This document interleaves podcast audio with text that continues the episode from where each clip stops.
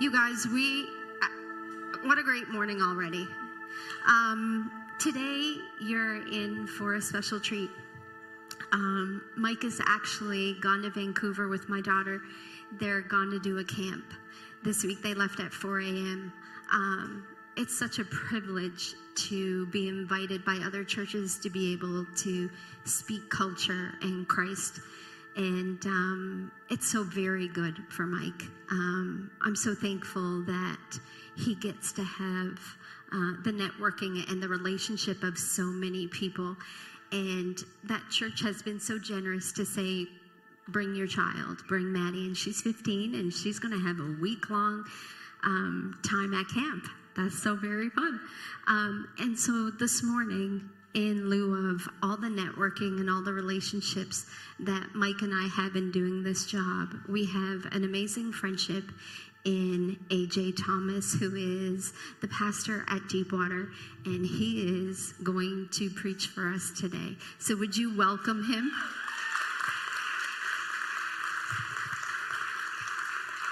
I just want to say one thing. Sure. Which I said I wouldn't, but um, I don't know of anybody who has who is so brilliantly smart. AJ, you're super smart. Um, you are also such a wonderful, amazing Did you hear friend. what she just said about Yeah. you? Kelly, if you're watching, Apparently, his you're wife. all dumb. No, no, no. If if I'm that smart, just kidding. He is very funny, um, talented, has a lot of abilities. But AJ, you are such an amazing friend to my husband, and I'm so grateful for you. I'm so grateful for who you are, not in anything to do with this job, but who he is as a man and the voice he is to my husband and I. And, you know, this is new for me that once we started Nova, um, I worked from home. And then starting Nova, I got to meet all these wonderful men and, and women that my husband was in relationship with because I am doing this job as well. Um, AJ has been the most incredible person to see me in a room and to validate me and to really be relational. And I appreciate that. I think you're wonderful. So I know you hate all that, but there you go.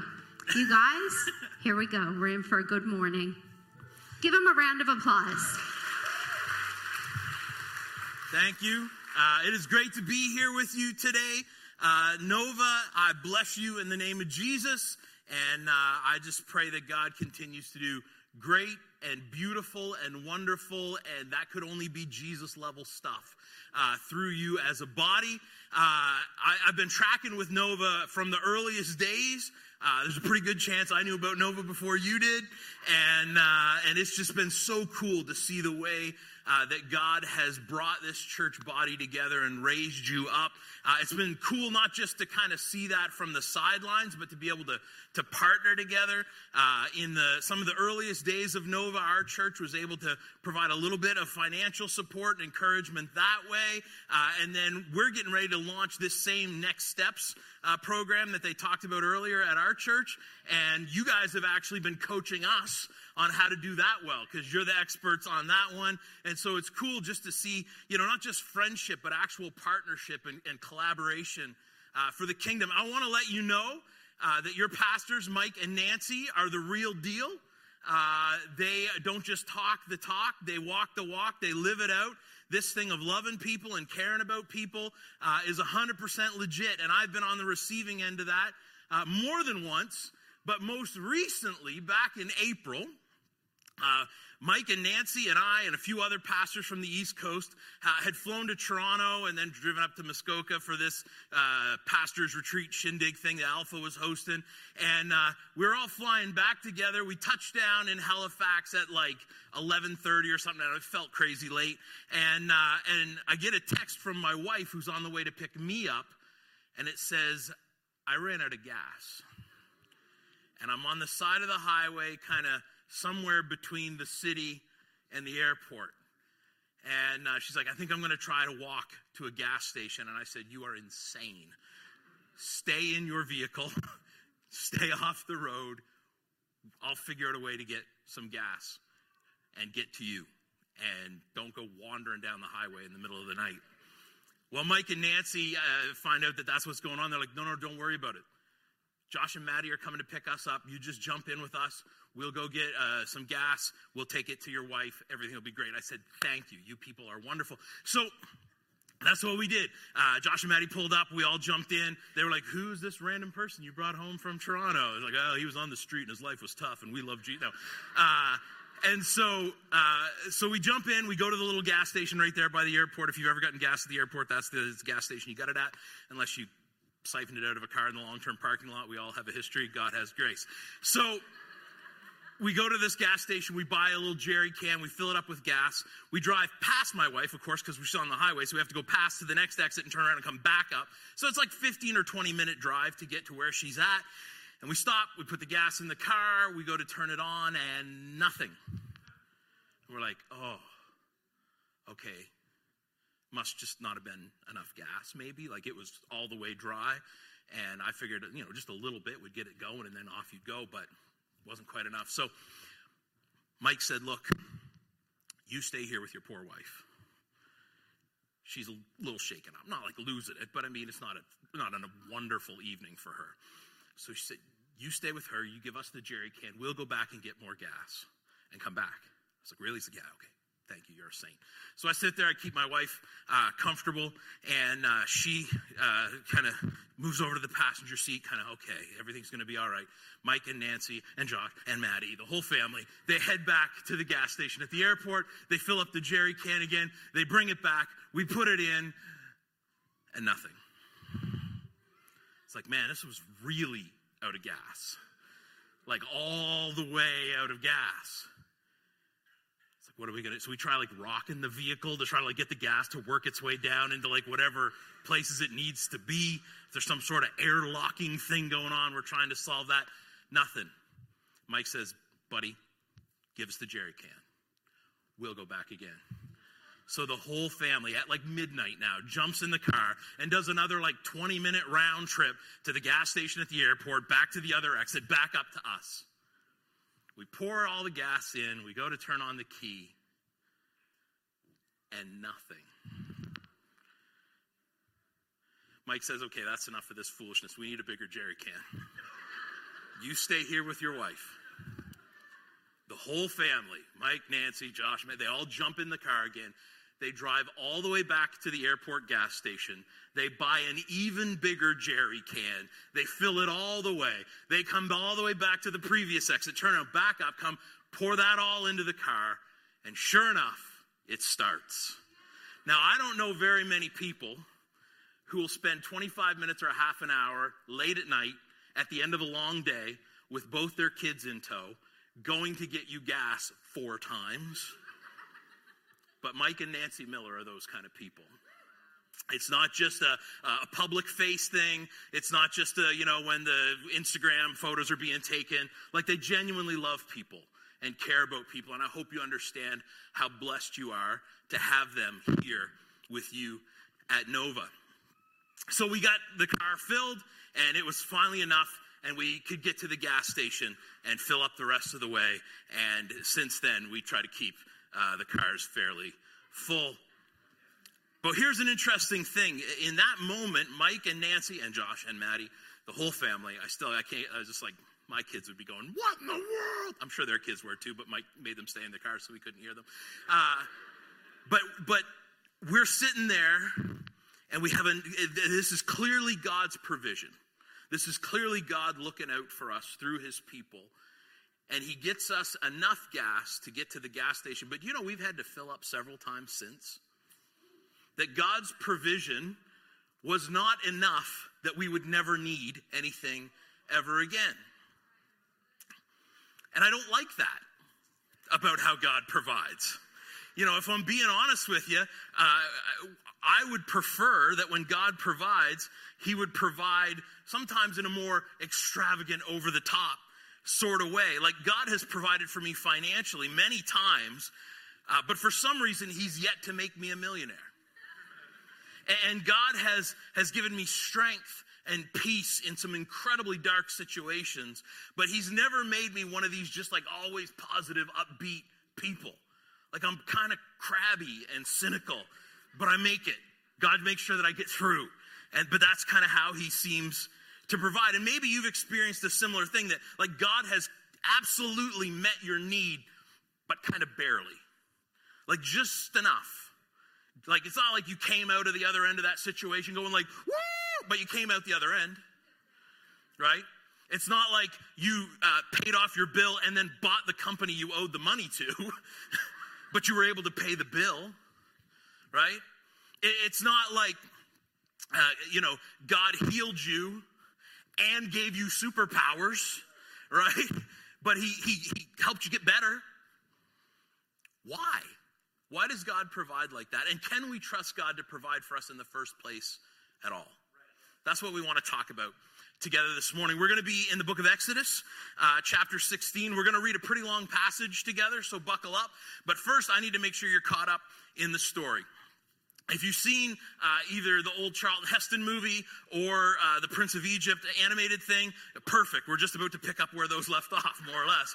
Uh, so this is like the sequel to those, right? So a very fast version of the story. The children of Israel are slaves in Egypt.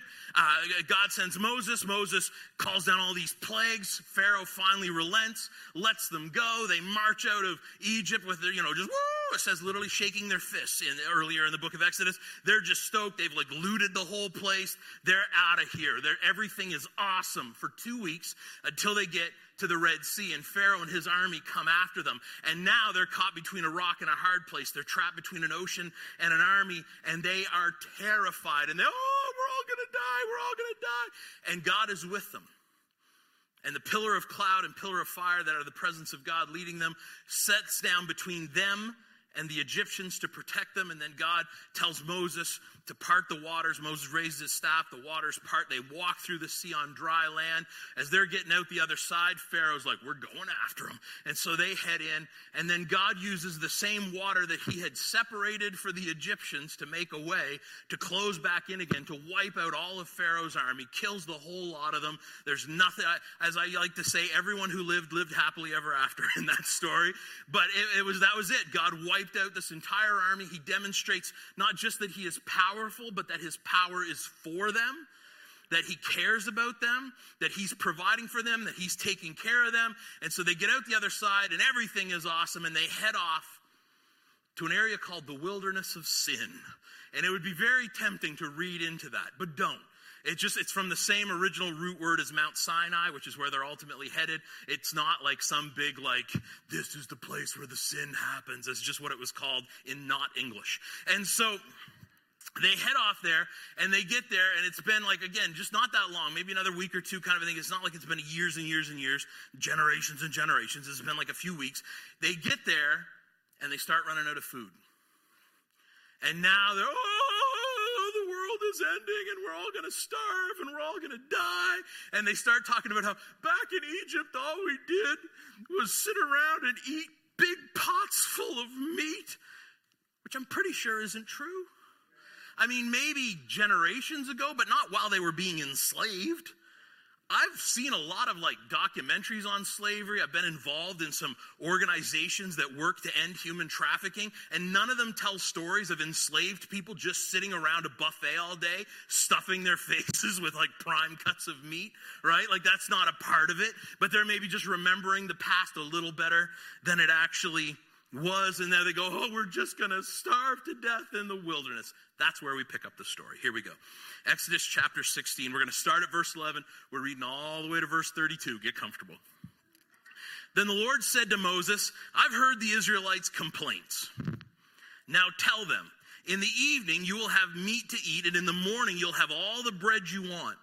Then you will know that I am the Lord your God. That evening, vast numbers of quail, that's a kind of bird, flew in and covered the camp. And the next morning, the area around the camp was wet with dew.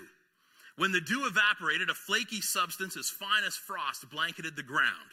The Israelites were puzzled when they saw it. What is it? They asked each other. They had no idea what it was.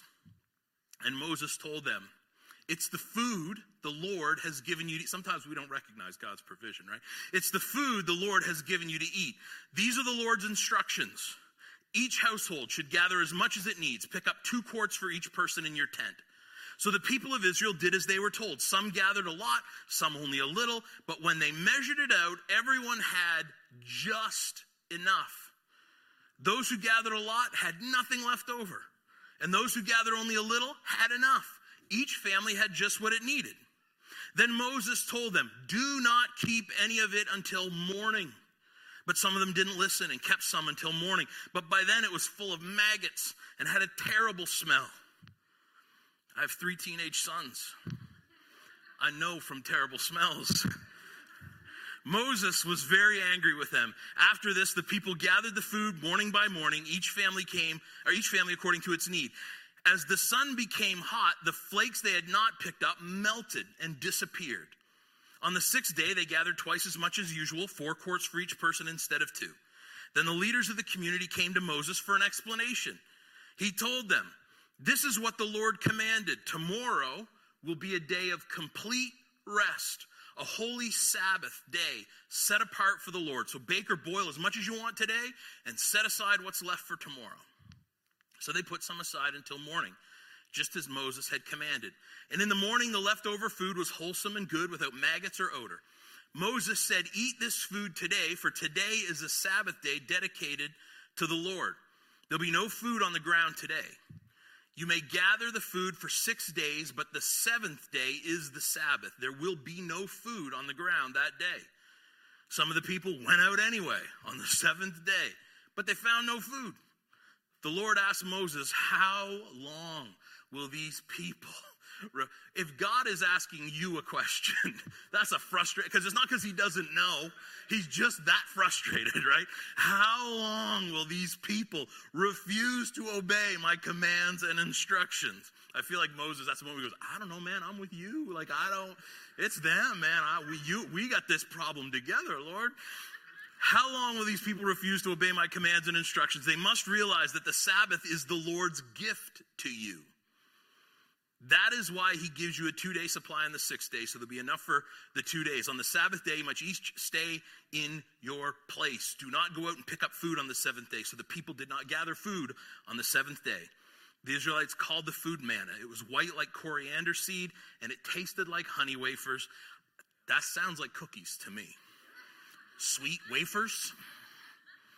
I think if the Lord was doing this today, it'd be either uh, President's Choice, the decadent uh, or those like in-store made chocolate chippity ones you get at Atlantic Superstore.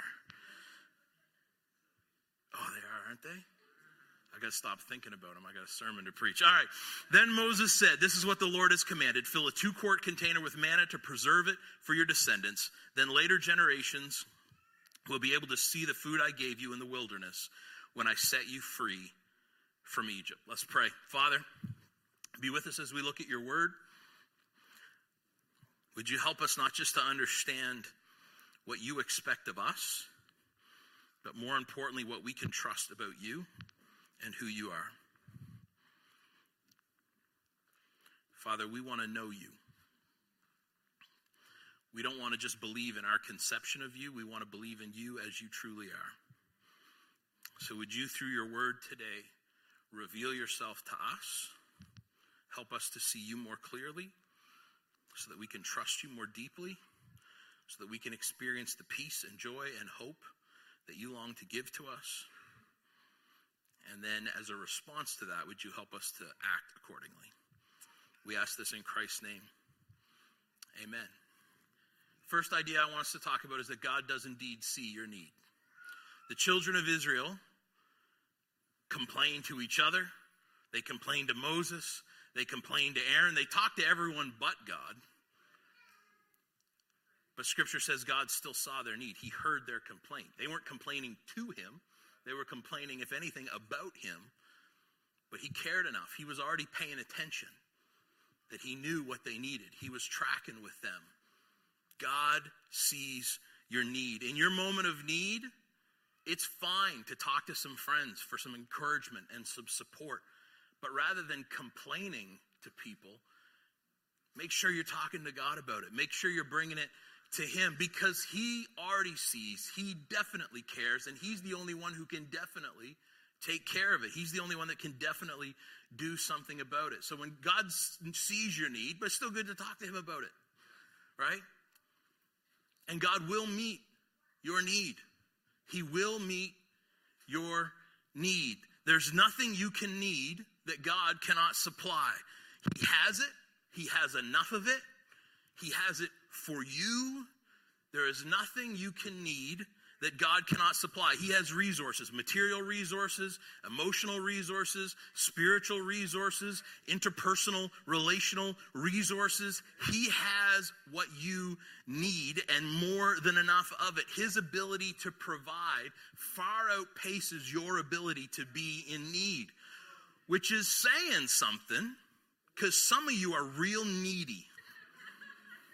Like that's your whole identity right? And if anyone ever solves a problem for you, you get annoyed because now you have to find a new problem to have because you don't know how to be a person who's not in constant need. You might want to talk to Jesus and a therapist about that. If that's you, He has what you need. He'll provide what you need, but just that, what you need, not everything you desire, not everything you crave. Not, he doesn't say, I'll satiate every appetite you have. He says, I'll supply your need. I need strength day by day, and God keeps providing it. I want a large wood shop. So far, no dice. I need love and grace, and God keeps providing it. There was a time in my life when what I wanted was popularity and fame, and God, in His grace, did not provide that. God can and will meet your need. Sometimes you just have to be patient. Sometimes the, the quail's going to come tonight, not right now. Sometimes the man is going to show up in the morning. You just got to wait till morning. Sometimes you just need to reevaluate, though. Is this a thing God is actually keeping me from in His goodness? Right? Is this a thing that's just going to feed an unhealthy appetite in me, which is just going to reinforce some stuff God's trying to get out of me in the first place? Is this an actual need or is this an ego thing? Is this an actual need or is this a greed thing? Is this an actual need or is this a temptation ultimately that I'm hoping God will help me? Right? I'm like, Lord, lead me into the temptation and then give me the thing I'm tempted to do. Like that that's actually what we're praying if we actually think through, if we understood things from God's perspective. God sees your need and he'll meet your need. And this is it. We're going to, there's two ideas. I'm going to share two more. This is the middle one. This is the pivotal one. If you don't click anything else today, click this. God wants you to trust him more than what he provides. God will provide what you need, but not so much that you don't need him anymore. God will provide what you need, but not so much that you don't need him anymore. When I need $500, do you know what I wish God would provide for me? $500 million so that I will never need money again. When I need peace, do you know what I wish God would provide? A lifetime free of challenges and traumatic experiences and hard situations so that I'll never need peace again. When I need a friend, do you know what I wish God would provide? For everyone everywhere to always like and agree with me right? So that I never have any sort of interpersonal strife ever again. See, I don't want God to just meet the need I have right now. I want Him to make it so I never need anything ever again. I don't want to have to trust Him to provide. I want to never need Him to provide for me again. But if I don't want to need anything, that means I don't want to need Him. If I'm looking to be in a place where I never need anything, I'm saying, God, I want to be in a place where I don't need you. But God knows that my biggest need is not money. My biggest need is not friends. My biggest need is not even like peace and hope and joy. My biggest need is Him, like Him personally. Not something I think I can get from Him, but Him. Like He is the end, not the means. He is the goal, not the path to get there. He's the end point, not just the journey. He knows that my peace doesn't come from good weather. My peace comes from knowing who is in the storm with me. He knows that strength doesn't come from an easy life, but from the life of the one who has overcome the world being lived through me. He knows that as soon as money touches my hands, it is in jeopardy. Jesus talked about this, right? Where moth can eat, where rust can rust. The grammar on that one's not beautiful, but it's accurate. Rust rusts, right? That's what it does. My stocks can go down. The housing market can cool off. Bitcoin could take a hit. As soon as that money touches my hands, it's volatile. Someone could come into my house and find the stack of non sequential unmarked hundreds that I keep under my mattress. That's not there. The only thing under my mattress is bed. But when that money is in his hands, it's safe. When those resources are in his hands, they're safe. So sometimes he just gives me like what I need for now and holds on to the rest for himself. You know, like a parent would do with a child that they love and care about, but also know I don't want to put too many more 20s through the laundry, right? This is the seventh wallet we've replaced this month. God knows that what I really need is Him, right? Think of my, my son Isaac. He's the last one who's at home, and he's barely at home. He's working at camp all summer. There are things we give him that he needs, but at the end of the day, he's still at a point where what he really needs most is parents, right? Like we couldn't just leave him with enough stuff for him to be fine and then disappear. God realizes that's how we are. There are things he provides for us, things he takes care of for us, things he sends our way, but he knows that what we really need is him personally. So he provides what I need today, but usually just enough for today like he did with the children of Israel, right? I'm going to give you what you need for today, but by tomorrow, it's all going to be gone bad, anyways. So I'll stay close to him. So I'll lean on him. So I will trust in him. Because what I need most is not the provision, it's the provider. What I need most is not the provision, it's the provider. And providing for me in ways that make it easier for me to wander off from Him is ultimately counterproductive. That would not be the loving thing to do. To provide for me in such a way that that provision causes me to disconnect from the provider as opposed to lean on the provider would be counterproductive. God wants me to trust that He will provide, not to trust what He provides. My faith needs to be, again, in the provider, not in the provision, because that keeps me close to Him and He's the one I need most. Rather than leading me away from Him, where my peace and hope and joy and strength and all those things can be, to use the language of the text, full of maggots and smelling bad, right? He keeps me close to Him. And when I stay close to Him, I have Him, the one that I need most. And then through Him, I can trust that everything else I might need will be provided as well. So God sees your need, He'll meet your need. But he wants you to trust him, not what he provides. All right, bonus round, two other ideas in the text. God wants you to rest. Laziness is bad, hard work is good. Even in the Garden uh, of Eden, the, the perfectest place there's been, right? God creates Adam and Eve and goes, This is perfect. Now here's your job. You're going to tend this garden. You're going to take care of it. You have responsibilities. You have work to do. In Second Thessalonians 3:10, Paul says those who aren't willing to work shouldn't get to eat. I mean, that's pretty pro hard work, okay? But the same God who gave Adam and Eve a job in the garden also gave them a Sabbath. That happened right at the same. Here's your job. Do it for 6 days. Then take a day off and rest. And that's what he's reiterating with the Israelites here. Again, to the story, they haven't made it to Mount Sinai yet. They don't have the Ten Commandments, right? God's not going, remember that rule I gave you back? He's just going, We don't even have time. I can't, I'm going to give you a whole bunch of commandments here in just a few minutes when you get to this big hill. But even before that, I want to make sure you know this Sabbath thing is my gift to you. And I'm going to provide for you in a way that allows for that rest to happen. That's what he's reiterating here. So he says, Go out, collect food for six days, and then on the seventh day, stop.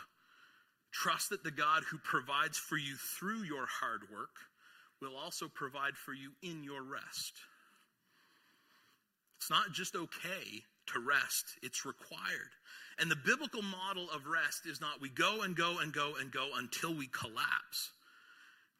And then we rest so we can kind of recuperate. The biblical model of rest is not about recuperation, it's about rhythm. It's about building a rhythm of rest into my life so that I don't collapse. It's not about work until you can't work anymore and then rest from your work.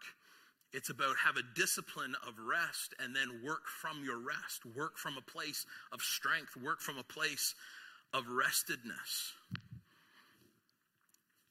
And when you take that time to stop, to rest, focus on God and remember who He is and what He's done and what He said. That's part of why uh, we take time on Sundays, right? To get together and to recalibrate our hearts. As Pastor Nancy said earlier, sometimes through the week it's easy to get distracted. But in my experience, if I can drag my unfocused, uh, haven't prayed enough, didn't read my Bible as often as I should have, lost my temper three times, uh, if I can drag that sinful carcass of me into the church. There's something about that. Even if my head's not there when things start, even if my heart's not in it, even if I'm just literally making my body be there, God has a way of showing up and recalibrating, right? And that's part of what a Sabbath should be for us. It should be this recalibration of a heart to focus on God, taking time to remember who He is, that He's your provider, and that if you stop moving for a day, He will keep working. We partner with God in ministry in this world, but we are junior partners. Right? It's not like if we clock out for a day, there's nobody running the show. You know? It's not one of those like the traffic lights will stop working and like planes will crash into each like we don't run the world. You don't even run your world, right? If you've given yourself to Jesus, it's not even that you don't run the world, you don't even run your world. You just clock in 6 days a week and then you trust that the boss has got it covered on that day 7. That even when you stop moving, the world keeps spinning. God wants you to rest. And you don't just have his permission, you have his command. Don't stop, or don't think that if you stop hustling for 24 hours, that God is going to stop providing for you because you haven't earned it anymore. You don't deserve it anymore, right? Well, maybe at the maybe God will provide for me if I work hard, and that is true. 6 days. Then on the 7th day he's going, and I'm still going to provide for you to be able to have some rest.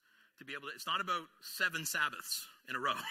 right? It's like I'm not. Well, if if taking one day a week is good, I'm gonna take seven. I'm gonna phone it in. I'm gonna let. No, work hard.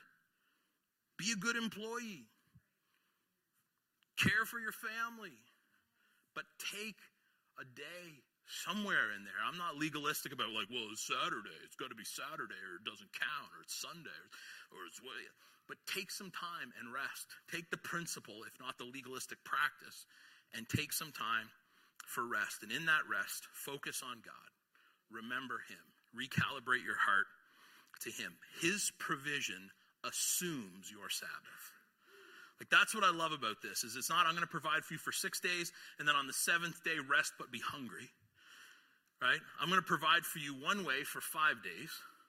Then on the 6th day I'm going to double provide for you and then on the 7th day I'm not going to give you anything new because that would create work right? I'm going to give you enough on day six that you can relax on day seven. God's provision assumes your rest. He wants you to rest. And then this last idea we've already started talking about is that God wants you to remember. God tells him to put some of this manna in a jar And what he tells them to do with that jar is to put it in the Ark of the Covenant. The Ark of the Covenant is a real thing. It wasn't invented by like Steven Spielberg for the Indiana Jones franchise. It's this real thing. And it was a, a I mean, this is the most dumbed down explanation you'll ever get of the Ark of the Covenant. It was a box. Uh, and it was sort of the, the, the, it represented, it was the locus of the presence of God with the people of Israel. Where the ark was, God was in powerful ways. But it was also sort of like a, a, time capsule or like a hope chest where they put important stuff that they wanted to be able to look back on and remember. Eventually, the Ten Commandments will go in here. And this is where God tells them to put this jar of manna. He says, I want you to keep some of this so that you can remember how I have provided for you. I want you to have a reminder of how I have, in my power and strength, provided for you. Listen, when God provides for you, and I don't, again, I won't, please don't hear provision as only financial. For most of us, that's fairly low down on the list of things we actually need, right? I need, I, I could use some more money, but I need hope and peace and joy and love and friendship. And like, I, there's so many things I need worse than that, right? When God provides for you, find a way to remember that. Find a way to capture that. If you're a journal person, write it in your journal. Write it in the, the margins of your Bible. If it's something you can take a picture of, maybe it is something material or financial, maybe it's a person through whom that provision comes. If it's something you can take a picture of, take a picture of it so you have something to look back on. If you got nothing else to do, post it on Facebook, and in a year, Mark Zuckerberg will remind you of how God has provided for you but find some way to be reminded of it. Because here's the thing He's provided enough for today. And another tight season is coming. Another hard situation is coming. Another dark night is coming. Another lonely journey is coming. Another stressful situation is coming. And you and I can save ourselves so much stress, so much anxiety, so much despair. We can live so much more in the peace and the hope and the joy if we can trust God and being able to look back and go, look, here's the jar with the way that God provided. Like, here's the manna from last time. He will provide again. Here's one of the Egyptian spears that washed up on the shore of the Red Sea. He will provide again. Here's the friend that brought me through that, that God used to provide. He will provide again. Here's the unexpected check that showed up. He will provide again. Here's what I wrote the night his presence just broke through and changed my whole perspective on this thing. He will provide again. You can save yourselves. We can save ourselves so much worry and stress and anxiety. If we can continually remind ourselves, all the better if it's with tangible evidence, that we serve a God who sees our needs, can and will meet our needs, and that it's normal and healthy and good that He does it in a way that grows our trust in Him, but also grows our dependence on Him because He, not just the stuff He provides, is what we really need. And then through Him, He will provide us with everything else we need too.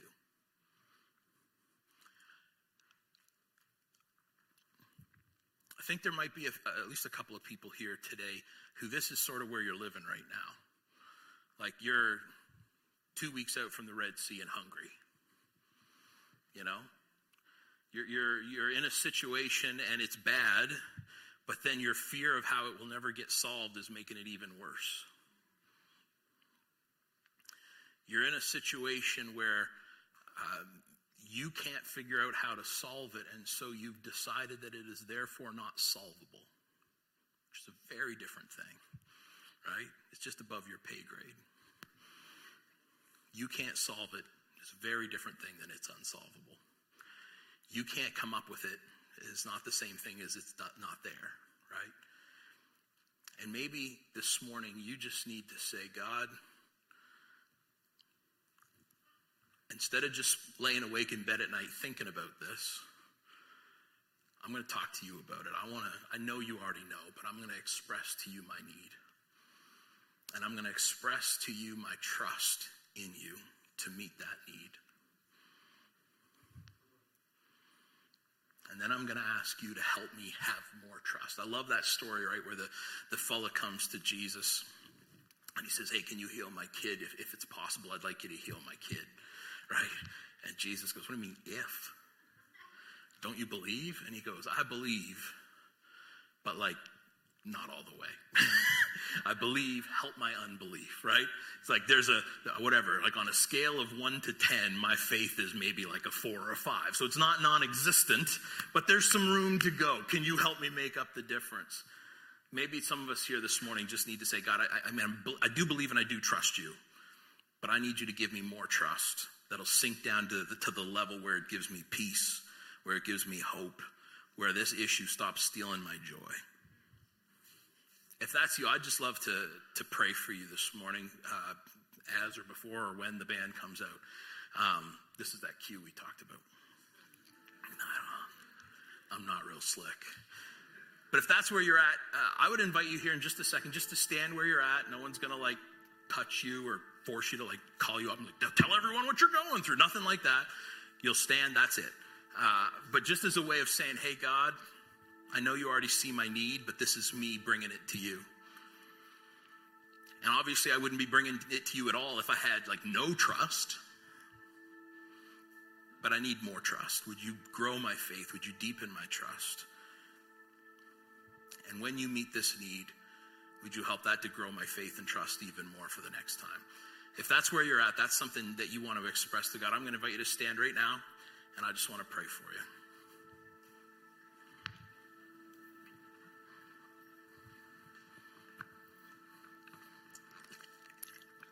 You too, eh? I'm right in the middle of this. This has been my life lately.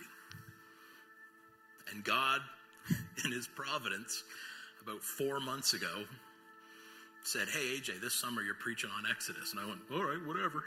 you know, and then I get there, it's like, Oh, I'm preaching to me on Exodus all summer. Cool. Let's pray. Father, you see those who are standing. You know their heart, you know their need. You know, whatever the situation is, you know how overwhelmed they are. You know how much sleep they've lost. You know how much joy that that need has stolen. You know how much uh, more peace is possible.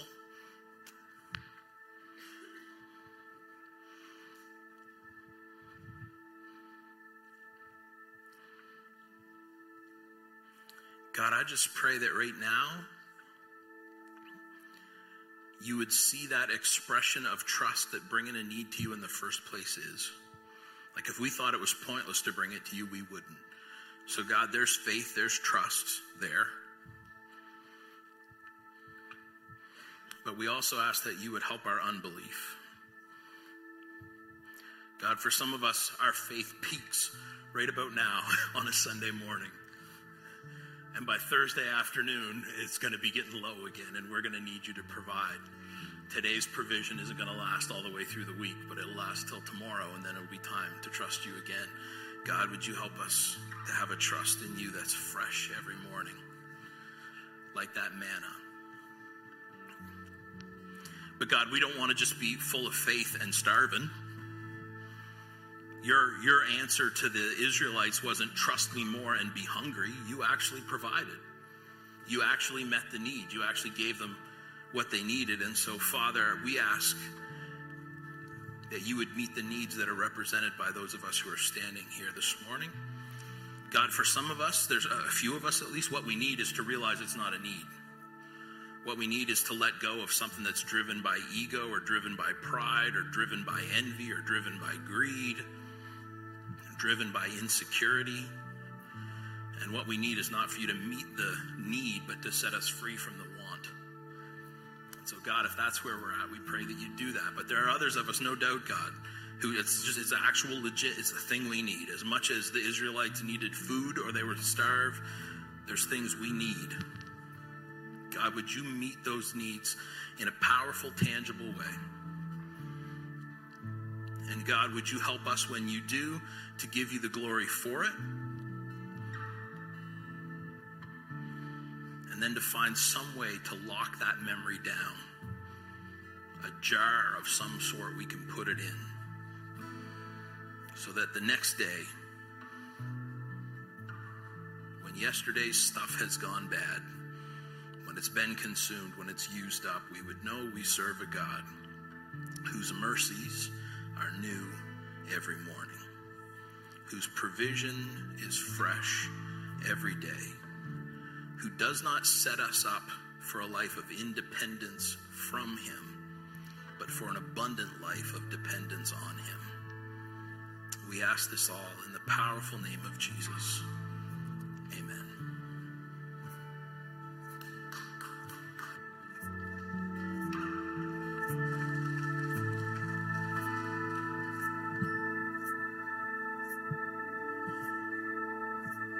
Church. Can we all stand to our feet? We're going to respond to God. Let's respond to that message. And let's sing this together.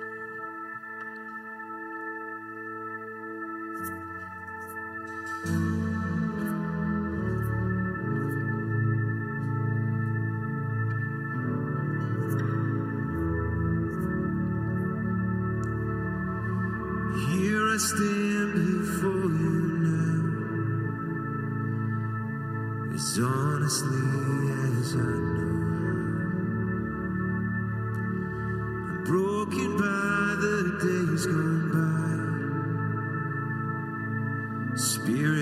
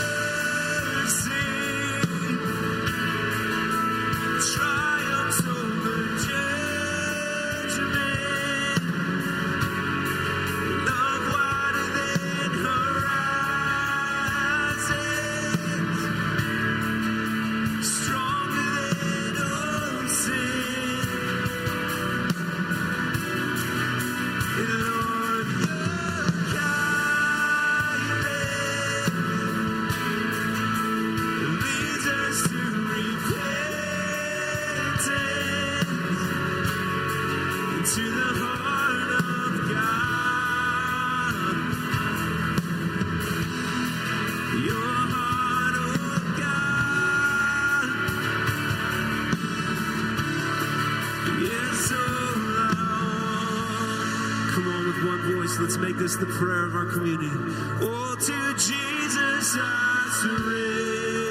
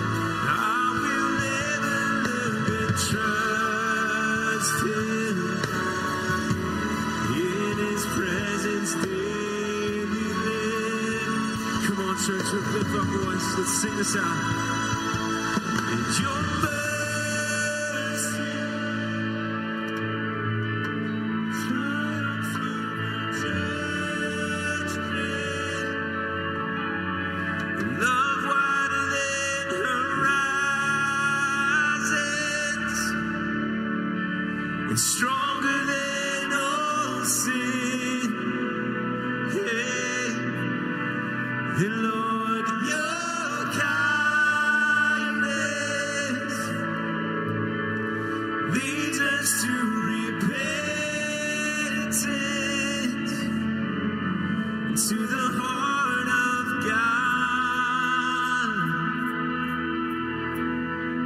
Your heart, oh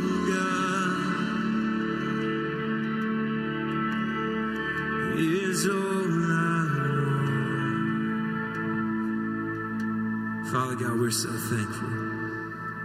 God, thank you that you are a provider, that you want us to rest in you and trust in you.